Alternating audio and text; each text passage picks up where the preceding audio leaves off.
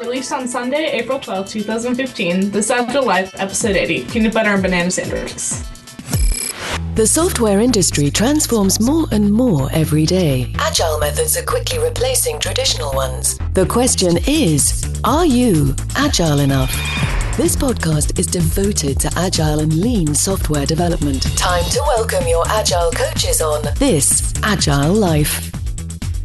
Hello, everyone out there, and welcome to This Agile Life, a podcast about what it's like to be agile in the real world. We've got a great show today that we're going to talk about. It's got lots of excitement and a few twists thrown in there. And most importantly, I've got two great people joining me for this Agile Life. Who's out there in Agile World tonight? Oh, speaking of twists, uh, this is Lee. I'm here and ready to get started on whatever these amazing topics are that that Jason is is is promising. Yeah, so as I, Lee's here, and of course, as Lee mentioned, my name's Jason, Jason Tice. I'm here, and I think there's one other person with us tonight. Lee, who is it? Uh, is it the king? Oh, well, thank you, thank you, thank you very much.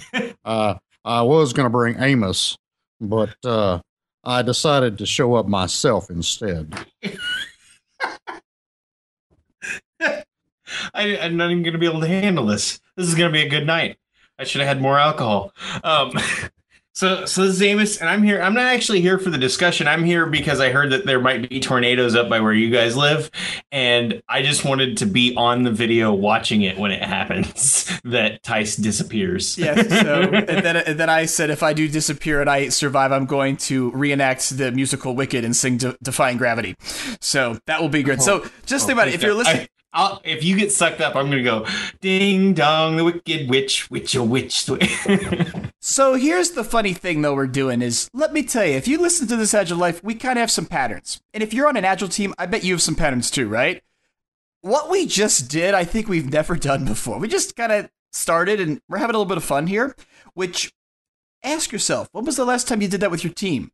So maybe if you're the scrum master and you know you kind of start to stand up every day the same way, do something different the next the, the first time you have a stand up after you hear this, you know, and maybe be like Lee and Lee used to live in Memphis, so that's not fair.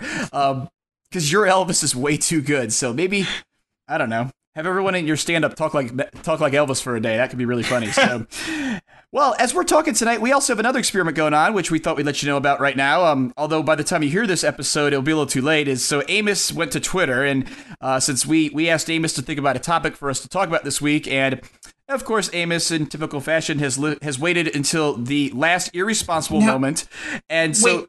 he's asking you No. to give us help on Twitter. Okay, No. go. No. I had a topic and some one of our esteemed hosts said, "Oh, please don't do that without me." And then we were going to go ahead with it anyway, but we decided that we all agree on the topic, so it'll be really boring. Okay, but again, real life. I'm sorry if you're listening to us out there, and and Lee and Amos, have we ever seen this in real life on an agile team? You know, hey, I really like working in, on that part of the code base, and like, or you know, that's my part of the code, and so even if that's the next story in your ready queue, you don't you you you skip that one because you know No. what you haven't ever seen this. Amos. I've seen it and it's BS. Well, yeah. So again, Look at this. You guys have straightened me out. I didn't even cuss. We're trying to stay, we're trying to keep it up again in real life. So that's again, that's a don't do that. Uh, But In in real life, Amos cusses a lot. Only in work life. so so are we following the whole team approach here, Amos? Uh, no, because we are pigeonholing and saying we're not going to do this until this person's around, and that we aren't able to handle it without them. I think I think there's a, a, a different version of that where you know I really like working on this particular part of the code, so I'm going to grab that story quickly before anybody else grabs it because I want it. I'm gonna I'm gonna half-ass my current job Well- so I can get to the next one that I enjoy. Or or again, if you're listening and, and by now you're probably wondering what on earth is this mysterious topic. So um uh, we'll share it to be transparent, and that is it is the uh it's a debate we've had here on this Agile Life before. It's really about how much testing is enough? Is that a good way to summarize it? Or if you're doing test driven development, what parts of your code do you not test? Or do you have like rules or classes of service about I test this, but I don't test this, or blah, blah, blah? And what's interesting about that and why I think we, we've at least tentatively decided to forego this is Lee, Amos, and myself all agree on this topic that we, we think you should probably pretty much test, I want to say pretty much everything all the time. So I am I'm uh I'm gonna avoid cussing here, but but there's a guy and I'm I'm losing his name right now, but he says Taft T A F T. Test all the F in time. Well, and, and again, my, my Amos, the reason why I support that is I've lived in way too many spaces where people do the spike or they do the quick thing, and next thing you know, the business says, "Hey, I want that in production tomorrow," and uh, but but what about time to market? We don't have time to write those tests. yeah, We've got to have this done by the end of next week. Yeah, so so you should work you should work in a way that if the business says release it now, you're able to release it now and you're not going to be up all night. So the reason why, but but where I was going with this is to say that we're not a good group to discuss this because we all kind of think the same thing. And if teams do that and they choose to all work and they've got the mindset, it can get them kind of focused on tunnel vision where they don't necessarily crosstalk enough, right? Lee had a little difference. So I had a little And it different. down to the developer level. Do, do you actually want us to bring this up, or are we I- I think- are we well, avoiding the we've topic? already- We've already brought it up. Let's hear it, Lee. Okay, so you see, you hear what Jason or what uh, Amos is trying to do, right, Jason? He he is he is trying to make us go into this topic whether we like it or not. who's I- the product owner here? Oh, we don't have one. well, we're still waiting for someone to come on from Twitter with a topic for us. Well, we, we haven't even announced that we were doing that yet. So that that was Okay, the other long. I te- tell you what, I will I will play devil's advocate here. Ooh. I am going to play the part of someone who who doesn't think you should you should test your stuff uh, all the time because I think this is an argument you will get if you are ever out there trying to convince a group to uh, to try to to do TDD on everything. So well, this so here's some of the excuses I hear. Um, you don't need to test everything. I mean, this is simple code. Um, there's there's nothing that could possibly go wrong. It's just a little for loop, and and why do I need to test this? You know, I this can't break. How many times have you had to fix that? Those kind of things that are easy and can't break. I don't know. On this, you know, this story, the last couple of weeks, nothing that I can remember. Oh, I don't even know how to respond to that one. I just want exactly. See, you had. see, I win. but you know, win. you know, it's interesting, Lee, because as I'm listening to you say that, I, I I know where you're going with that. I hear what Amos is saying, and I have a completely different thought in my mind. the The value that I see from writing tests for nearly everything, when I say nearly everything, you know, things that are where there's no value for writing tests, like getters and setters and stuff, which you, you said before, we shouldn't. There's there's no value there. So guess what? You run your code coverage and you see those aren't covered. Not a big deal but it's the process and it's it's all the learning that occurs and the feedback loops that are triggered by writing the test. It's like, hey, I got this simple thing, this for loop, but because it's buried eight lines deep in this method that does eight other things instead of doing one your thing. method is eight lines long. No, it's got eight Ah, lines. Different topic. It's got eight lines, then it has a for loop that spits something out, and then it does eight more lines, and then it finally returns something in this big custom object that has that's used for 8,000 things instead of just one thing. How many case statements do you have in that method? no, never mind. Sorry. Oh, come on, you know it's out there. So, I know. thank you. Hi. Yes, I get to talk like an engineer tonight, which is but, fun. But that's that's the problem, right? Well, so I'm And saying if is you wrote, if you write that test first, you're probably not going to write it that way, especially after practice. And that's the other thing is whenever you've done this and you're actually committed to it, after a little while it becomes second nature. And that extra time is not really a whole lot of extra. And I found that even over the course of a week, that people say we're not going to write any tests. Well, they start stepping on each other and tearing up people's code, and they don't realize it because the test coverage isn't there. Well, but, By the end of the week, you still can't release that thing that you had to not test in order to release because it's broken, or you do release it and then you're like, well, we got to fix bugs now. so I forgot when I, when Amos and I are on. I got to tell my stories faster because I didn't even get to the point yet. Which is I didn't know you could talk faster. well, maybe I, I have to talk and use less words. I'll try to do that. You guys can give us feedback on Twitter about that. Well, where I was going is so I got the, I want to test the for loop that's in the middle of this beautiful method I've just described to Amos that set him off, and it's hard to do. I can't test it. Well, that's a feedback loop that would say, "Hey, I need to refactor my code to extract that method out." And so I so in that case, it's the process of saying I'm going to write a test that's going to give me this nice loosely coupled code that's easier to maintain over time. And because of that, that process is what I want to keep going. And if you don't write the test, that process falls apart, and we end up with beautifully architected methods and classes like I just described. Right, Amos? Well, and and it falls apart very quickly. It doesn't take very long. You can stop writing tests if your team is very dedicated to TD. Oh my gosh, I can't believe I'm going to tell people to do this. Take like two or three days and don't write tests, or write them after, and see what happens. Because you watch it fall apart. It's crazy. Okay, okay. So Amos, Amos, I like I got a team to do it once. Okay, it was I- really bad. I like where you're going with that, but I want to challenge you because something we've been talking about a lot lately is experiments. So, can you tell us more about the hypothesis when you say it's all going to fall apart? What does that mean? And so, because I would love some people to take you up on what you're saying right now, go try this experiment and then let us know what happened. And I want you to tell them what they should be looking for. What, So- what are the metrics? What are the metrics? No, no, we don't need to get into that. I mean, I'm serious. I mean, Amos, be more We can- specific. We can look at metrics. So, um, count the number of issues that you have with those pieces of code um, over the next couple weeks, because sometimes you're not going to notice them right away. You might notice them later. Uh, count times that people step on each other. Make sure that you're like the whole team is doing this, and you're all working on on different pieces, or even the same piece is Even more exciting.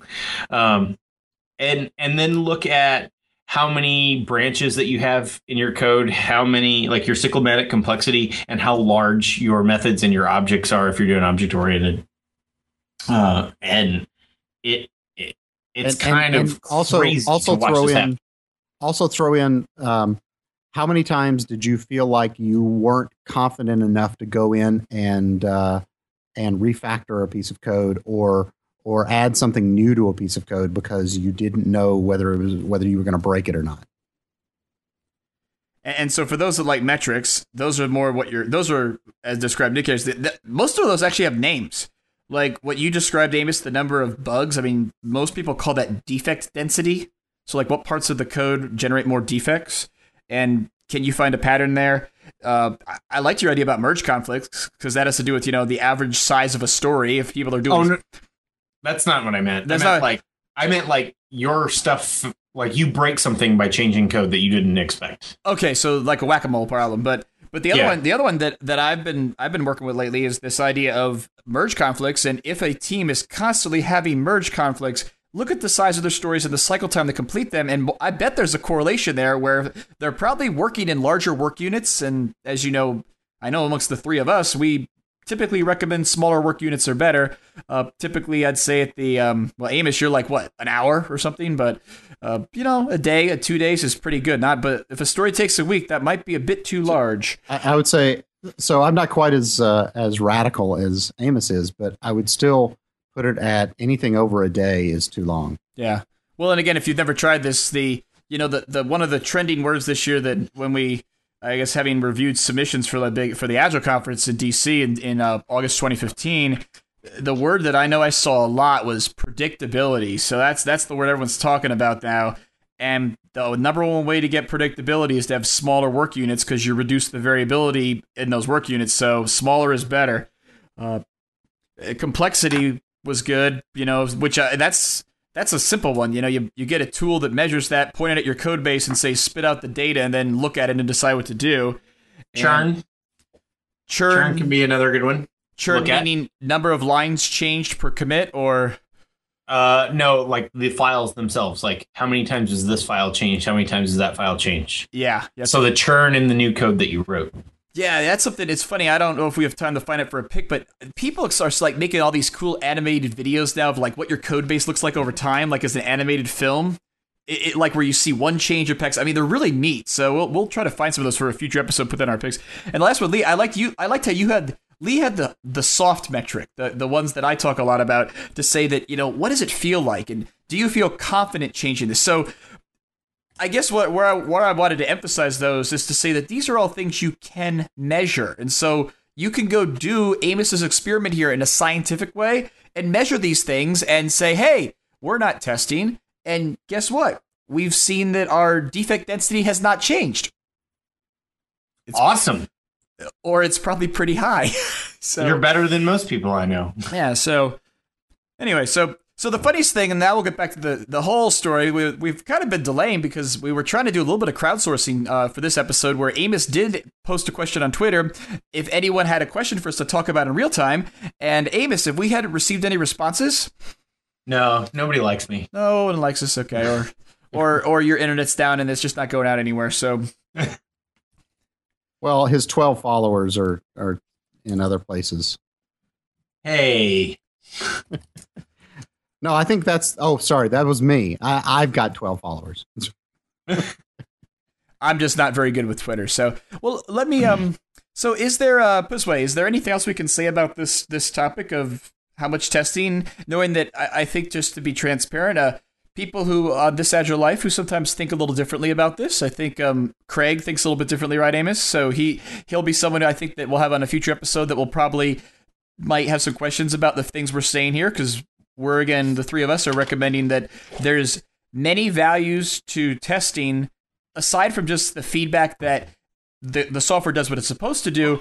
Really it's a great way to promote good architecture practice and to promote good understanding amongst the team as to eh, are we maintaining clean code? And and just in case we don't get to bring this up with craig at a future episode because we have lots of topics that we always want to talk about is jump on our community on on it's on Google Plus uh, and talk about it there and bring it up. Craig will jump in, I'm sure. He'll he'll he'll take any chance that he can to yell at me. so Lee, uh, can Elvis um give us some some advice about like a takeaway from this conversation? Oh, uh, gee, I hadn't really thought about it too much. Um, I've kind of been eating my peanut butter and banana sandwiches. You guys have a grill for that, by the way? Anyway, um, I think you should you should test your code and maybe uh get a hound dog. A hound dog helps.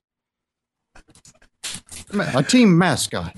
oh, Thank you. Actually, Thank you. Team Thank you very mascot. much. Interesting.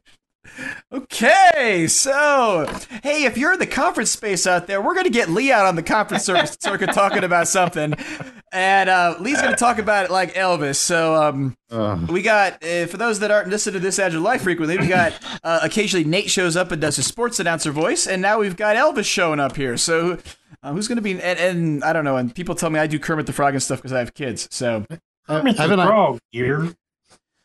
so Amos, what's next? So we, we just finished that story. We've shipped it off. We've demoed it to our customer. Our users love it. We're gonna wait for their feedback. What do we do next? I don't know. You, I think you cut off Lee right there. He started to say something, and then you said, "What's next?" oh my, it must be a Wednesday. Oh, well, now we got Winnie the Pooh here tonight.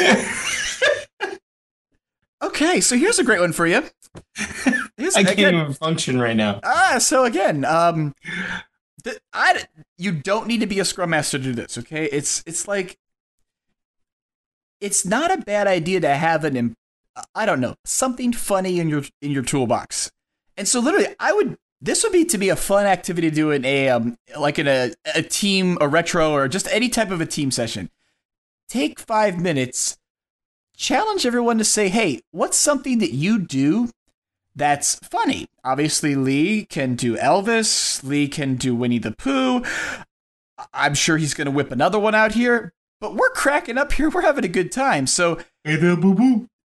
this is something, and, and I guess I share this. Um, we- got a neat thing going on. Um, as you guys probably know, uh, this um, uh, this Agile Life will be at the Agile Games Conference in Boston coming up in May 2015. Amos is really excited. Uh, for those that really, if you want the backstory, I won't be in a van down by the ocean living on government cheese. So, but but here's a funny one. So, and obviously John's going to tag along too, and so I think John, Amos, and Jason are going to all travel together, and we're probably going to like pull an all nighter podcast type thing. Who th- something crazy will go down, uh, which you guys will get to be part of. But where I was going with that is we got a neat thing going on there. We're we're going to have like a, an improv track where we've got uh, we've got a deep dive from a group called the Theater of the Oppressed. They they do they do collaborative work. And we've also got another guy from St. from St. Louis who actually we should have on the podcast sometime. His name's Wade Stallman. He's a I think he's a Scrum Master, and he's going to do a workshop on uh, how to spice up your meetings with improv games. And so we've got actually like a whole day if you're into improv. And the reason I'm just bringing this up is the val. I, I hope you're feeling if you're listening to us some of the value that kind of sometimes having a little bit of fun it provides it it gets people engaged because we're all laughing here and i like to say when you're laughing guess what? You're thinking about something which is good. So so check out agile games. This agile life will be there. Uh, and or guess what? Do something funny at work. It won't kill you and it will probably um get people engaged and you'll do better work. I have no idea why, but when you said when you when you're laughing, you're thinking, all I could think of was Bob Ross. And and I don't even think that's a Bob Ross thing that he would say, but all I could picture was Bob Ross. Is that you mean like happy little trees? Bob Ross? yes, yes. Happy little mistakes. Okay, so Amos, now that we've all thought, and you're obviously laughing over there, so we know you're thinking about something, can you tell us what that is? We'll go on to a new topic. Oh, actually, I wrote down on this card today um, that I actually just wanted to talk to you about the last episode. You brought up this idea of the agile buffet game, where people would would describe agile practices as food, Okay. like you would describe food, and and I I I, I thought, holy crap! I think Tice had a good idea. Oh, did you just say that, Amos? Well, Shh, don't tell anybody. Can we edit that out? No.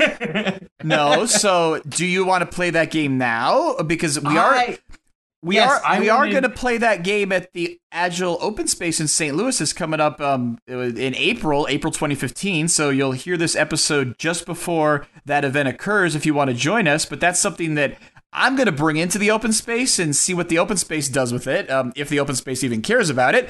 Uh, open space people get to decide what to do. So guess what? If everyone thinks it's a bad idea, they're all, they can all say forget that. Um, if they want to invest some time, they can do it. But Amos, maybe give us your idea to get it started. Well, I I would like you, uh, Tice, to actually describe. Um, how about since we've been talking about TDD, you describe to me TDD as a food. Oh, so this is called Put Me on the Spot. Okay. I, I yeah. Well, I I, could some- ask Lee too. well, I think we should both do this. So this I is think Lee needs to do it as Elvis though. This is creamy peanut butter and banana sandwiches. I don't I don't do good Elvis, but I tried. TDD as food. So We also have a topic that came in, but you got to do this first. I, I think I think the first thing that comes to my mind is getting my kids to eat their vegetables, right? So you keep you keep trying uh, different ways to fix the vegetables, and uh, and you test out little things, right? I, I'm not sure if this is even going to apply. This is just what came to mind when talking about TDD and food is testing different different ways of getting my kids to uh, to eat their vegetables. that makes me think of and Papa. so the first pra- the other little, the little o- bite size. Okay, so the other one So, Amos, before uh, I'm going to attempt to answer, this is the this is Russia. This is the part of the game that when we play this at the open space, we're going to do some silent reflections, so we don't have to think on the spot, and you'll be able to do that individually. Which I think if we did that right now and just was silent on the podcast for five minutes, it would be very bored, and you guys would all turn us off. So we're I'm, I'm well, we we could always cut that five minutes out. but no, we don't want to do that. So Post production and if fun. and of course at the at the open space, we're going to play amazing music that will just inspire you to think. Uh, I'll bring my ukulele. Oh, wonderful. So, But I have an idea. I, I'm thinking of something like I'm just thinking out loud. What about the metaphor of like trying to eat with chopsticks? You know, because you kind of got to figure it out, and and again, I'm thinking of it's a it's an iterative process to learn how to do it, and you know, you kind of invariably like as we were describing, people getting started with TDD. If you've ever eaten with chopsticks, it's like, oh, you you kind of are bad at it. It's like you try to pick up the rice ball and it falls off your chopsticks, and all kinds of bad stuff happens. But if you practice it, it gets better to where you're you can be pretty good at it, and I don't know. To me, that that sounds more like the learning of TDD. That's not the actual engineering practice. So I, I got to think. Amos, I'm going to think about that. Can I get I- back to you? Yeah, about you this can one? get Back to me. Okay. Imagine, imagine a a little kid trying to learn how to use a fork, right? I mean, a little little kid, and they've just been picking stuff up with their hands, right? So they they keep trying, and they're going to try little things, and you keep forcing them to to to learn how to eat with a fork. But if they don't, they're just going to. If it gets frustrating, they go right back to using their hands, and just crap goes everywhere. Yeah. Code goes everywhere. Yeah, you know, you know, but here's what I like. Here's what I like about this chopstick thing. I like that, Lee. So, Lee, you need to come to open space too, and we can both collaborate on this together. Because as I'm visualizing this chopstick and thinking back to my lunch that I ate, that I ate at Pei Wei today, so I actually was using chopsticks. Um, it's that idea of saying something. If you're doing it right, it should be easy. So it's that it's that feedback cycle that I was talking about. So once you learn how to, I should be able to take anything that's on my beautiful uh, my beautiful plate of the Pei Wei hot and spicy stuff with whatever I got mixed in it, and pick it up and mm, eat it down there real quick. And if it's hard to do that, that might be a feedback. That's a feedback loop that I well maybe I didn't order the right thing, maybe they messed my order up, or maybe I just need to learn how to get better at, at eating my food. So I don't know.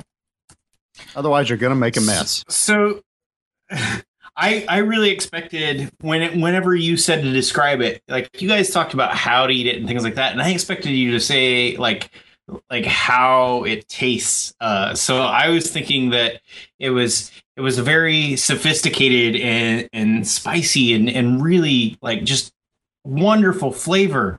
Yet the better and more well done it is, the more simplified it is. It's simple yet high quality. And that's what I was I was thinking of like flavors. And you guys are talking about how to eat. I, th- I think Well, that's very interesting. But here's the thing: I, I think we've proven out uh, when we had the idea on the the prior episode uh, where we talked about the agile buffet was I thought it was an idea that I didn't know if, if it would have any legs. It, the, the idea of having a game about that where we would where we would build this buffet is he um it does it's stimulating an interesting conversation about what it means to us so again if we're a team and we're doing a team inception we're coming together to start working we could use this type of an activity to establish our working agreements about how we're going to do TDD or how we're going to work together. And again, this conversation is going to get us on the same page because we need to be on the same page to be a good team, right? yeah. Okay, so Amos has told me we have a topic. Um, I'm not We- exactly we- cl- clear. So, so we actually had someone respond on Twitter. It's one of our listeners, Mark Catterbert. And then I asked him if he wanted to be on the show in order to bring this topic up. And he said, sure. So I think we need to add him into Skype okay, so and we'll call him in. This is the first ever calling someone in in the middle of the show. Amos, can you do that on your end, or do you want me to do it? I think you have to do it since you started the call. Okay, I don't know how to add somebody. I'm not good at this. I know how. To, Add people. I know how to. Wait. I'm working on it. Okay, so now we can measure how long this takes. So this is like you've decided to crowdsource your team as you're building your product, and so how can we add value now while we're waiting? Well, so so I've heard of this kind of thing before, right? Uh, let's um, Valve, Valve. They make video games, but everybody gets to work on whatever they want to work on during the day, right? So all we did was crowdsource out an idea of a topic, and then we said who wants to join us. Okay, we got a mark. So let's see here. I feel like I'm the receptionist with the mostest here at this. Mark Ketterberg. Here we go. You're a fantastic receptionist. I would hire you. Oh, wonderful. so, Wow, this is like real. Amos, this reminds me. You were on radio. I was on radio. This is like radio where we're, we're punching people in here. So, so hey, Mark, welcome to This Agile Life. How you doing tonight? Good, good. Long time listener, first time caller. Glad to be on the show. awesome. You know, we got to do this live. So, um, uh, anyways, well, so Mark, um, Amos, and I'm not watching the Twitter feed right now. So, Amos has assured us you have a, a fiery topic as I'm talking about my fantastic lunch from Pei Wei today. That's almost as exciting.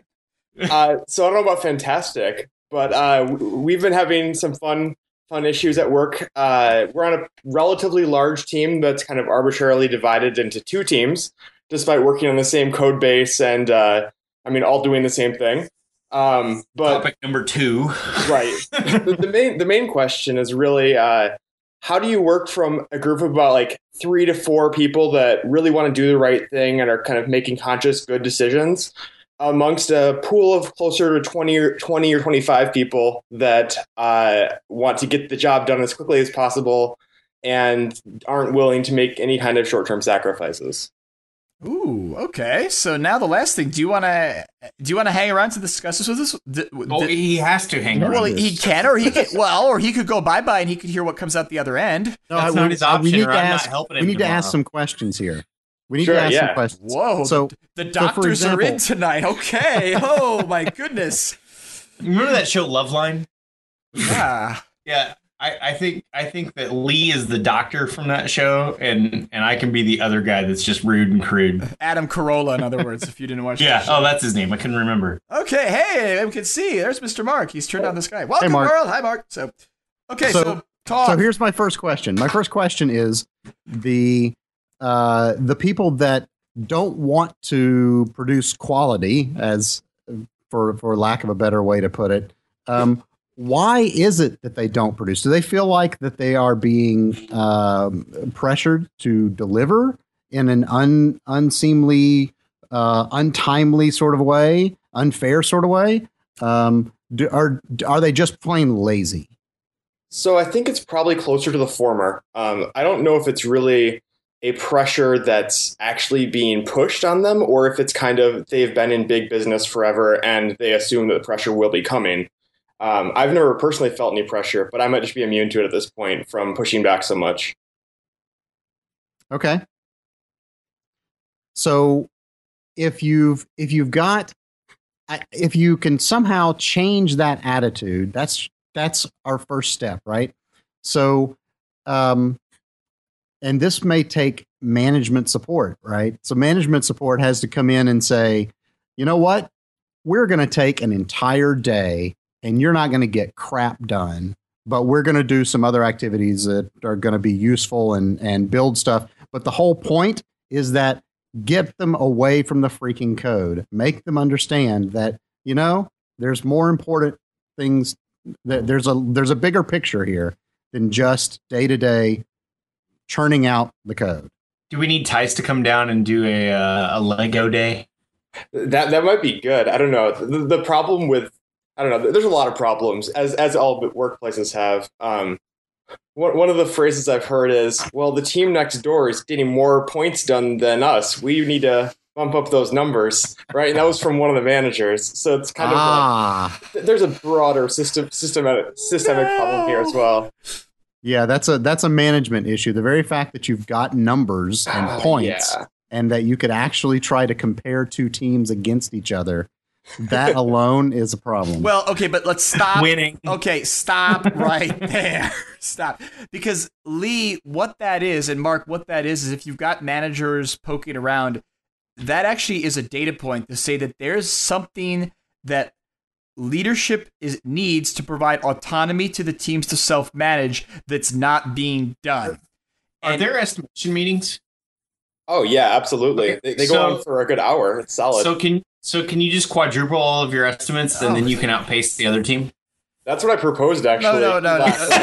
guys, guys, guys. That's let, why. Let, let Jason finish. I, well, I no, think he was on to something there. Well, what I was saying Sorry. is, there, somebody, really, someone from your team needs to have a conversation with leadership to say what information do you need to know about what we're doing to allow them to manage the manage risk. And what I find more often than not is most teams have never had that conversation or they've had that conversation with the last manager, then the manager changed, and whatever type of a system or a dashboard they put in place for that other manager is not effective to the new manager. And so then the manager starts poking around and he goes and reads a blog on the Scrum Alliance that talks about velocity and says, Ooh, tell me all about your velocity. And then he does all the stuff that John talks about, John Sextro, where he says, Ooh, I under- I should be able to normalize velocity when he probably doesn't understand what velocity is, that it's a localized metric for each team, and you can't do that. So you need to have a conversation. And I want to say, Mark, you gotta you might have to help your leadership learn that there are ways to measure agile and have a conversation and once you hear what they need that's a challenge for your team to put something in place that effectively empowers you guys to be self-managing. Okay, Yeah, no. Amos is raising his hand. So So uh I this is not a plant, but Mark has actually had this conversation with me before. Uh and and I said, you know, you remember um like on on cartoons where you you know you start out with just a snowflake and it starts rolling down a hill and picking up other things. Mark's got three or four people. So if you can start building from that core and you guys are doing high quality work and other people are seeing that high quality work, hopefully one of them wants to be a snowflake that's part of your big snowball. And when you get big enough, even Wiley Coyote can't can't stop you.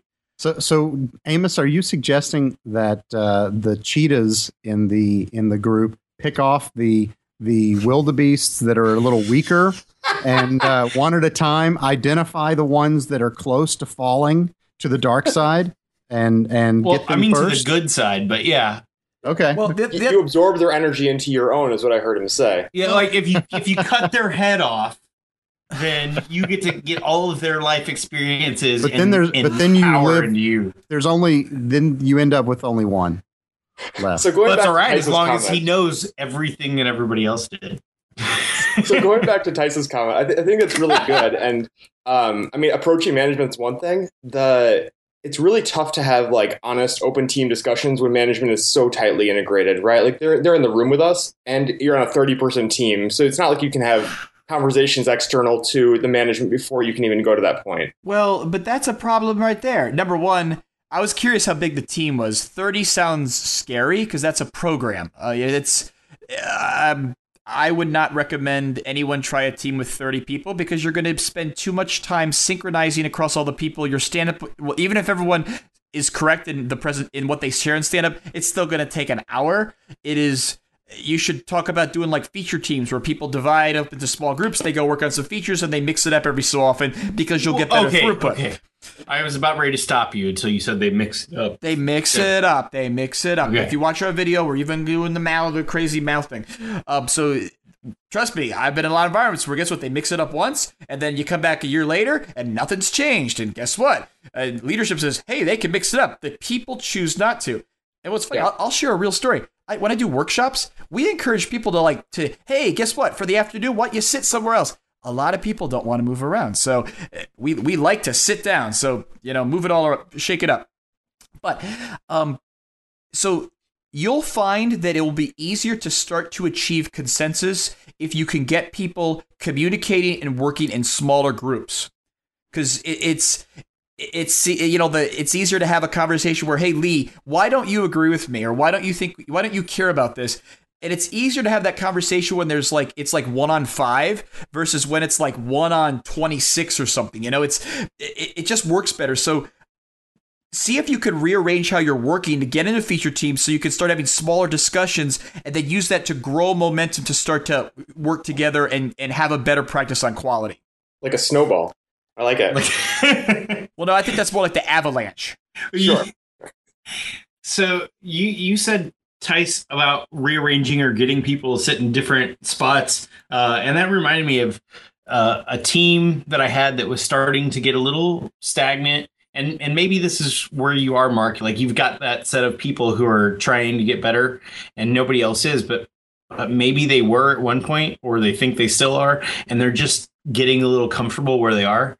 Um, so what I did on one team was I went in about 30 or 40 minutes before anybody else showed up and i actually rearranged all the desks uh, they love that. and it it well it, it caused people to sit by new people Sure. And My wife, who's a teacher, does that all the time. Yeah, and well, and they do that for a reason, right? It It shakes things up a little bit and gets people to think differently. Um, and and maybe you could do that, and then while it's all shaken up, you can suggest some things. That would be an interesting thing. Well, and I, I don't know. I don't know if you're allowed to do that there or not. but- Oh, I mean, the worst they can do is fire me. So well, the other question I want to ask you, Mark, is I want to probe a little bit deeper on. You said that management or leadership is in the room, and by the fact that they're there, the environment is not safe, and so people don't feel as though they can talk about things. And and I'd like you to, if you're able to do so, and you can pass if you want to. Um, how does that? eh, What tell us about that? Because that that sounds like an unhealthy environment. Sure. So I I would say that around like 80% of the time, it's actually fantastic, right? Like they actually are aware of things that are going on. You don't get the like awkward, uh, well, why is this taking so long question, right? Like that question doesn't happen all that often, which is, is much better than other places where management's far removed. Um, but it's for it's the times during like retros and things like that where the management's actually running the retros that gets very uncomfortable, right? And and I can see the expressions in your faces right now. And yeah, it's it's not a great scenario. And we recently actually just changed that. So they're still in the room for retros, but they're no longer up at the board running it. So I think that's been a big improvement, and there was much more conversation this time. So I think we're heading in the right direction as far as that goes. But it's uh it, it's a sh- long road, I think. Let, let Uh, me let do me you ask mind you- throwing yourself under the bus? What's that? Can you put Can you put something up for the retro that other people feel they can't approach in front of management, or you do you not want to do that either? Oh, so, so the comment I actually put up last time, which, which kicked off the new person talking, was, uh, was can we get someone that doesn't decide people's paychecks uh, running the retro? Um, and that actually that kickstarted this and got somebody else up there. Um, but Well, it, it just sounds like the integrity of your retro is suspect. Is suspect. I mean, I, I would say that, and again, I, we have listeners out there probably saying that, oh my gosh, my manager runs my metro, my retro. Since to use John's favorite quote, we've I've used this quote, but I can assert my dominance over the self-managing team. Rawr. so uh, I know that's don't, out don't there. see anything wrong in here because Tice will burn you for the next ten years. No, no, no, I just thought that was funny when John said that. But real life, again, the retro has to be safe. A way to make the retro safe, even if the retro, even if even if the manager is facilitating it, is do things that promote self management. So you know, get the box out. You know, the, the the box of joy, or the I mean, it's technically called Pandora's box, but you know, I call it the fun box, where you know. Secret submission, put the ideas in there, and then let the manager go up and read that. And the key thing is if your manager's in your retro, the manager should be there as a servant leader for the team and should be saying, "Hey, I I hear that problem, and you know what? I can help you with that." And so I'm going to take that one off your, you know, out of your problem backlog, and I'm going to go try to get a solution for you. And that's what they should be there for. So I actually think it's good that your managers in the retro. But I would ask you, are they doing kind of what I'm describing, which is what the role, which is the role they should be playing? I, I would say it's probably more uh, more administering out tasks to other people. Uh, I, I I don't want to say that and be hundred percent and be like off on one minor detail, but I would say in general it's more facilitating to other people. Um, but yeah, no, I mean that's just a tough conversation to have, So right? Like if you walk up to your manager and say you need to start doing more work, right? Like that that's a tough conversation to have. Well, no, no, no. But it's the manager should be there to serve the team, or you know, as as we've talked, and and now we need John here because they're. I, I had to talk about this today with some folks. I said, guys, we just drew the team on the wall. There's developers and there's some quality advocates or testers. People like to give them different names. They all work together. There's this product owner role that maybe has a few people working for it. There's this like coach or scrum master, and maybe there's like a UX person. And um, guess what? That's it. You didn't draw a tall, thin guy with big arms sticking out over being a shit umbrella. Uh, well, no, no, and and then where's the manager? Uh, well, the manager's work has been really absorbed into those roles, and so the manager could work with the team, but the manager needs to work in accordance with how those roles were designed. And at that point, they're serving the team and they're enabling the team to move forward at its own devices, and they're removing impediments. That's that's what they do, and instead the system be it scrum kanban whatever those are systems that allow teams to self manage and ultimately generate data or metrics about what's going on so the team can self manage and the business can have some some risk assurances that things are going well. And that's it. Yeah, I mean that that sounds great, right? But as, as a fairly outspoken uh, grunt on the ground, that that's a tough like start starting that conversation is is often difficult. So so let me ask you this: Why is that conversation tough for you? Uh, I would say probably be.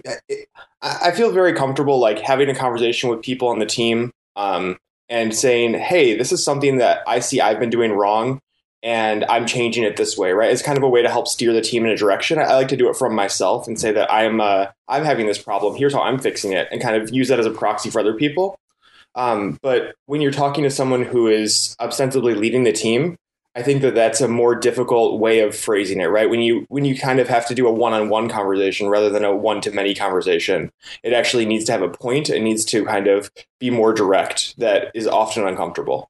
So one one this is kind of crazy, but uh, and it sounds scary and kind of underhanded, but go can can you get some of those other people that are um are also trying to work for the same things that you are to um kind of either have this as a many to one conversation or even many people bringing it up in a, a retrospective or a stand up or something where management is there.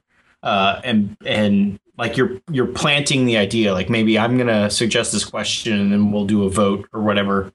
And you can do that secretly with with uh car cards or something. Maybe you can even go talk to whoever's going to facilitate your retrospective especially now that it's not management and tell them ahead of time that, hey, I want to bring this up, but I want everybody to vote on it, but we need to keep it secret so that people will hopefully vote honestly. And then you go talk to a few of the people that uh, are on the team and try to like get them on board before you get there.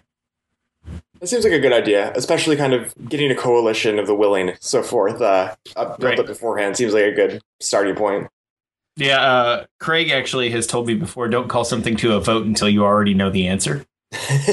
That's a good uh, oh, okay, I'm going to put that on my things that I want to debate with Craig. So you, you go around and you um, find out like what people want and and talk to them about it individually because sometimes it's often a lot harder to talk to people as a whole room full if you have a lot of naysayers.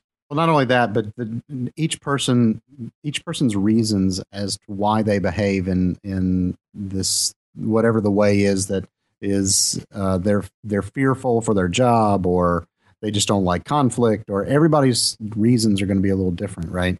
So right. it's really tough to try to have one solution for a, a team, especially that size in some cases in some cases you can have for a small team you can have one solution and you really are only attacking one or two uh, individuals trying to affect them and and that can be fairly targeted even though it's a team thing. But when you're talking 20 or 30 people you can't really do that. Well and you or can having inertia at that point. Well and you have time to discuss their concerns instead of in the big group when it's concern and then you start to bring something up and someone else throws one up then you never even finish that first one. And it would be really dumb to run for office without speaking to constituents first. So it's the same thing. You're, that doesn't mean they listen to constituents. It, doesn't. But you can at least prepare like your side of the story by talking to everybody. And, and even if you're just trying to find out what their concerns are you're not trying to talk them into it. You're just trying to find out what their concerns are so that when you do bring up the topic you're prepared. You know what the arguments are going to be. Yep these are some great ideas. I i should probably get back to helping with baking that's going on next door. It smells really good but okay. uh Man. thanks for the help. So mark's saying he's had enough. Mark you got a pick? Got a lightning pick for us ah, pick. Oh, sure. Put him on the spot. Go ahead. That's the theme of the theme of the night is put people on the spot and do things differently, which is what we're doing very well. So, so do you have a metaphor for baking that you would apply to agile? Uh, I don't have I don't have one for for baking. I do have a good pick for uh, web development though. which Okay. is called i am iamthefold.com. Uh, oftentimes you get into awkward conversations about like, oh, we need to make sure this is above the fold on a website. And really that can mean anything from like 200 pixels down to like 2400 pixels down, depending on the target you're looking at. So this is a good way of kickstarting that conversation with people for all the web devs out there. I know it's not particularly agile related, but uh, it's it was a good uh, it, it was it was an interesting thing for me to see at least. So I am the fold.com. iamthefold.com. That's interesting. I'll have to check that out. So, okay, we'll put that on our show notes for our listeners out there. And um, yes, we've been in. I've been in many a fun debate about what is the screen resolution. So, Exactly. all right, well, go go bake. Uh, I, I questioned: uh, Are you are you baking thin vertical slices, or are you baking a wedding cake? Uh, we're, we're baking cupcakes actually, so Ooh, a little bit of cupcakes. both. Small modular units. Okay. That's the idea. Are you going to bake one first and then prototype it and get feedback before you bake a whole batch? Uh, luckily, we've already had plenty of experience with. Uh, we've kind of perfected the process to this point. It, uh, I think, I think it'll. We, our iteration is a long-term cycle. Our cycle times. They're just making blogs. It's just Here's the deal. from here. Here's the deal. I will share. I've said this on the podcast before. Is that sometimes we need to. Those of us on here regular, we need to have our wives come on because I've used Ag- I've used the baking story to explain what agile is to my wife because she cooks all the time. so um, I can only wonder what our wives think about what we do. So. Well, hey Mark, thanks for joining us tonight. You got you could just drop off whatever you want to, and um, uh, you'll hear the final output in a couple of days. And what are you gonna say, Amos? I was gonna say the person baking in the other room that Mark's going to help is also a developer. It's true. She actually has been on uh, the IOES podcast, the sister podcast to this one. So I didn't know we had a family. Oh, okay. oh, yeah, federation. all right, I'll have All to right. consider. We'll see you, Mark. Thanks for joining Thanks us. for coming on. Catch you Yeah, next time. thanks for having me. Bye. Wow. Well, this has been fun here. This is interesting. So, so Mark's there. We, we, we give a show demonstrating the the value that we bring to the agile community. So, I, I just want to know if there are any listeners and and followers that uh, we don't personally know. well, there's a if you look at the download stats, there's there's people downloading from all over the world that I don't think we know. So, I, well, I the only reason that we know, like, I, I can't even say his name anymore because we get in trouble every time we bring up Joe Barnes. Joe Bards. But the reason I know Joe is because of the show. Cool. Cool. Well, so what do we I- get? So, So I think I think uh, tonight was like Sigmund Freud's couch. Well, so what we get? Let's do the rundown. What we get out of tonight? We started by talking about TDD, even though we said we weren't going to. We kind of we we did a little a little exploratory probing on that, and we the three of us would encourage you to think about that testing since it proves your codes works and it. I'm going to share it probably makes your team work a little bit better. It promotes learning, it promotes emergent architecture. There's a lot more value than just seeing that the bar is green. So, uh, what else did It's we not do about the destination; it's about the journey. Oh, dude, it's yoga. It's yoga. Whatever. Okay. It's yoga. Is that a hairball? Then somewhere along the line, Elvis impression to a cat impression. That's really good. so then somewhere along the line, a stand-up comedian known as Lee showed up tonight and, and entertained us with Elvis and Winnie the Pooh and a coughing cat and um and so with that as a backdrop, what are you doing? I know in our last episode we talked about team celebration, but what are you as a member of an agile team doing to make your work environment fun? I, hope- tell dad jokes.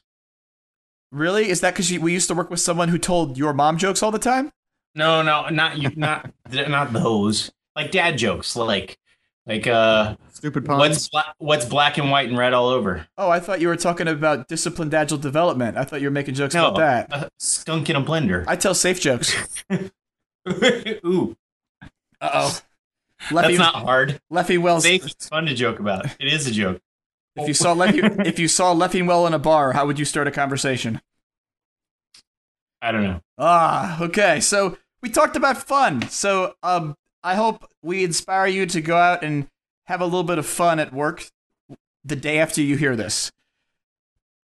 Are you not going to tell us the punchline to that joke? No, I'm not. That's horrible. He's like Lee. Mm, I've learned.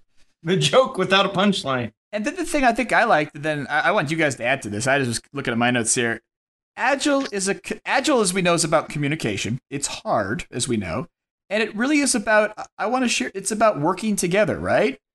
So out of the blue, we we had Mark on here to have a conversation, which I hope has empowered him and given him some insights to help him be a leader and help him go out and improve the people he works with and the the software he's building and that is what agile's about and so sometimes we we see people like you know hoarding their secrets this is my secret agile thing that i'm not going to share with you that doesn't help the community so this is my my request for people to share and be open and and and help the community grow and learn go amos I, I, I just wanted to say uh, one more thing. I wanted to give a shout out here. Um, is that we had one other listener who uh, who tweeted us a topic after we had already had Mark come on.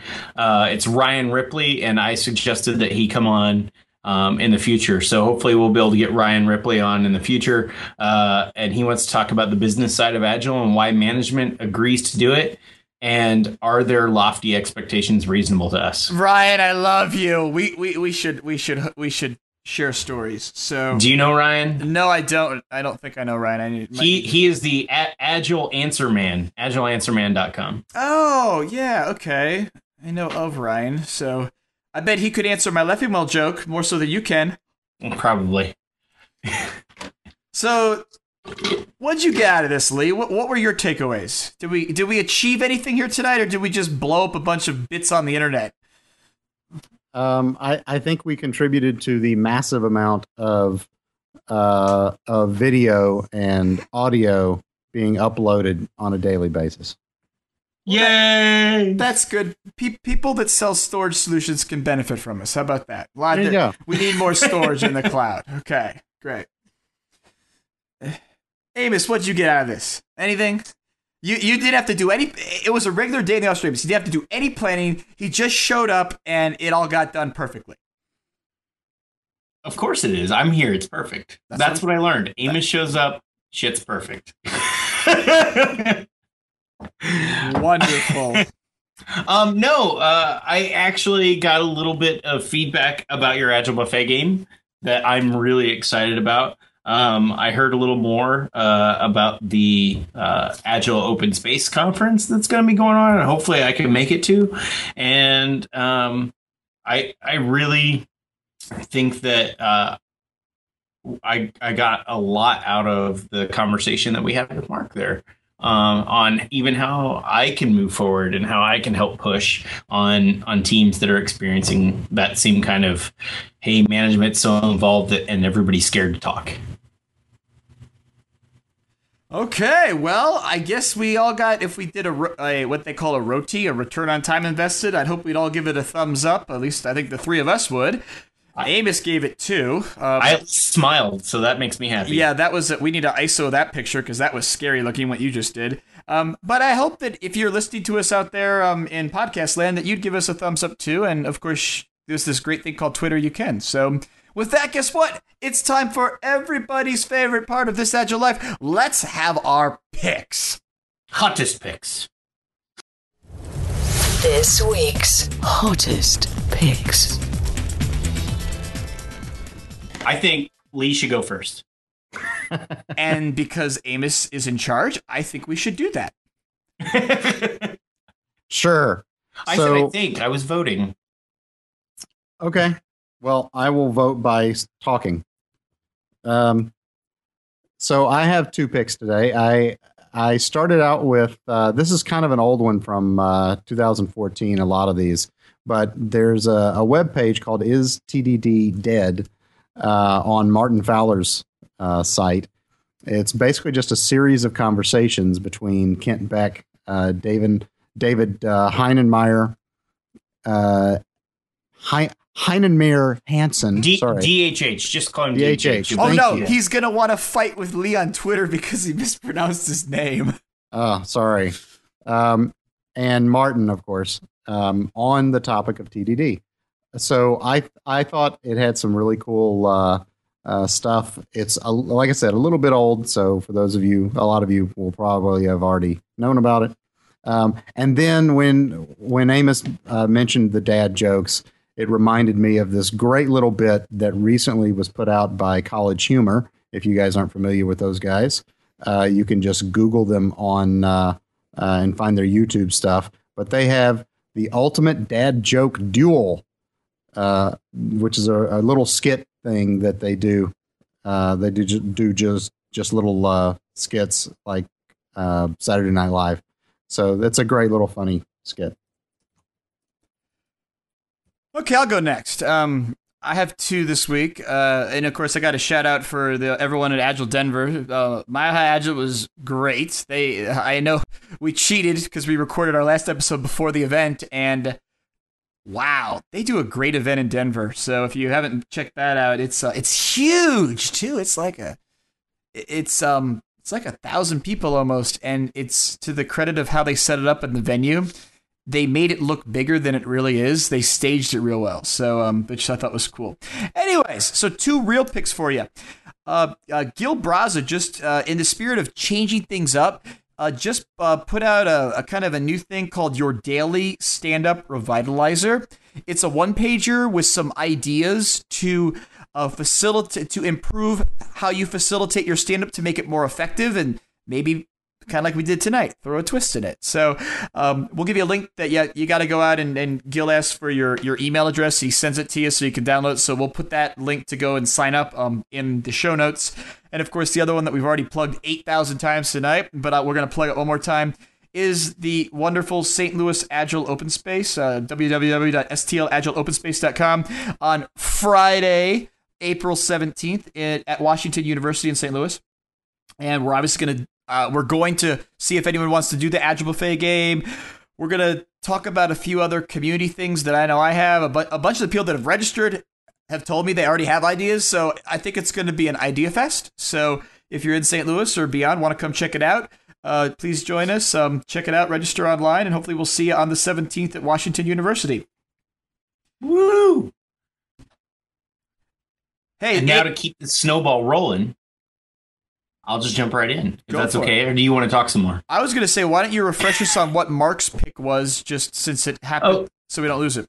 Uh, Mark Mark Ketterberg picked I am the fold.com, which I've already brought up. It looks uh, pretty interesting. Uh, I can't wait to read it. When I first brought it up, I thought it was broken. It's not broken whenever you see it, just so you know. Uh, so now, following Mark's, I will uh, run to mine. Uh, in general, th- this is just a, a, recent experience, and I probably picked this before, but just user groups. User groups in general are great. It's uh, it's a great place to go learn, a great place to get support. Um, my current experience is that I run the St. Louis Ruby group, and the group um, we have a meeting coming up this Monday right after this podcast releases and our regular venue is no longer going to be an option because they're moving and so i had to get a new venue and so i sent a message out to everybody in the user group and i got 86 emails today telling me where other places that we can have it uh, and that was just amazing. Like I have so many emails that I don't even know where the heck we're gonna have it because I can't. I don't have enough time to go through all of them. Um, but that was just awesome.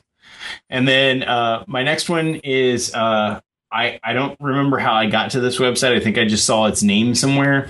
Uh, letitcrash.com. Uh, it is for uh, I think it's called Akka. It's uh I don't even know what Akka really is. I haven't looked at it.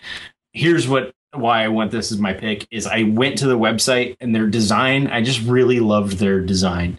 Um, and you know, when I always talk about my website being ugly, this is uh, really what I was going for. It's not really ugly; it's beautiful, um, but it's just kind of plain and straightforward. And I thought it was really awesome. It kind of reminds me of Fallout, the game. Yes, yes, it does. I never thought about that until after you said it, but I, I thought it was. Do do you guys do you think it looks good too? Do you like it? Yeah, I like it. Okay, I'm glad it's not just me.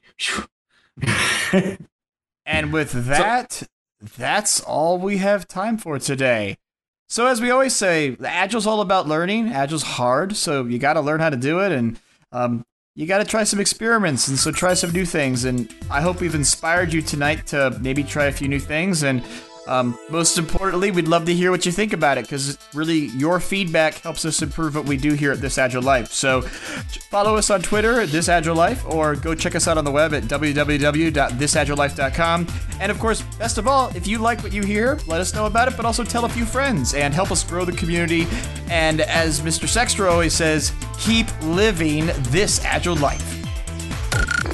This Agile Life is brought to you by a community of agile developers and coaches aspiring to spread the word about this groundbreaking approach to software development. Join us at thisagilelife.com forward slash community.